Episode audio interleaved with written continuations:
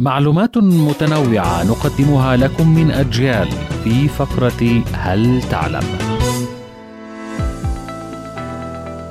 تعتبر الندوب التي ترسم جراء جرح الأشخاص لأنفسهم أحد علامات الجمال والزينة في غينيا الجديدة وبعض دول وقبائل غرب إفريقيا وتحفر هذه الندوب على جسد الشخص بواسطة بعض الأدوات الخاصة وعلى شكل أنماط معينة ويوسم بها الذكر عند تنصيبه كرجل في القبيلة فيما ترسم للنساء على أنها علامة للقوة والجمال.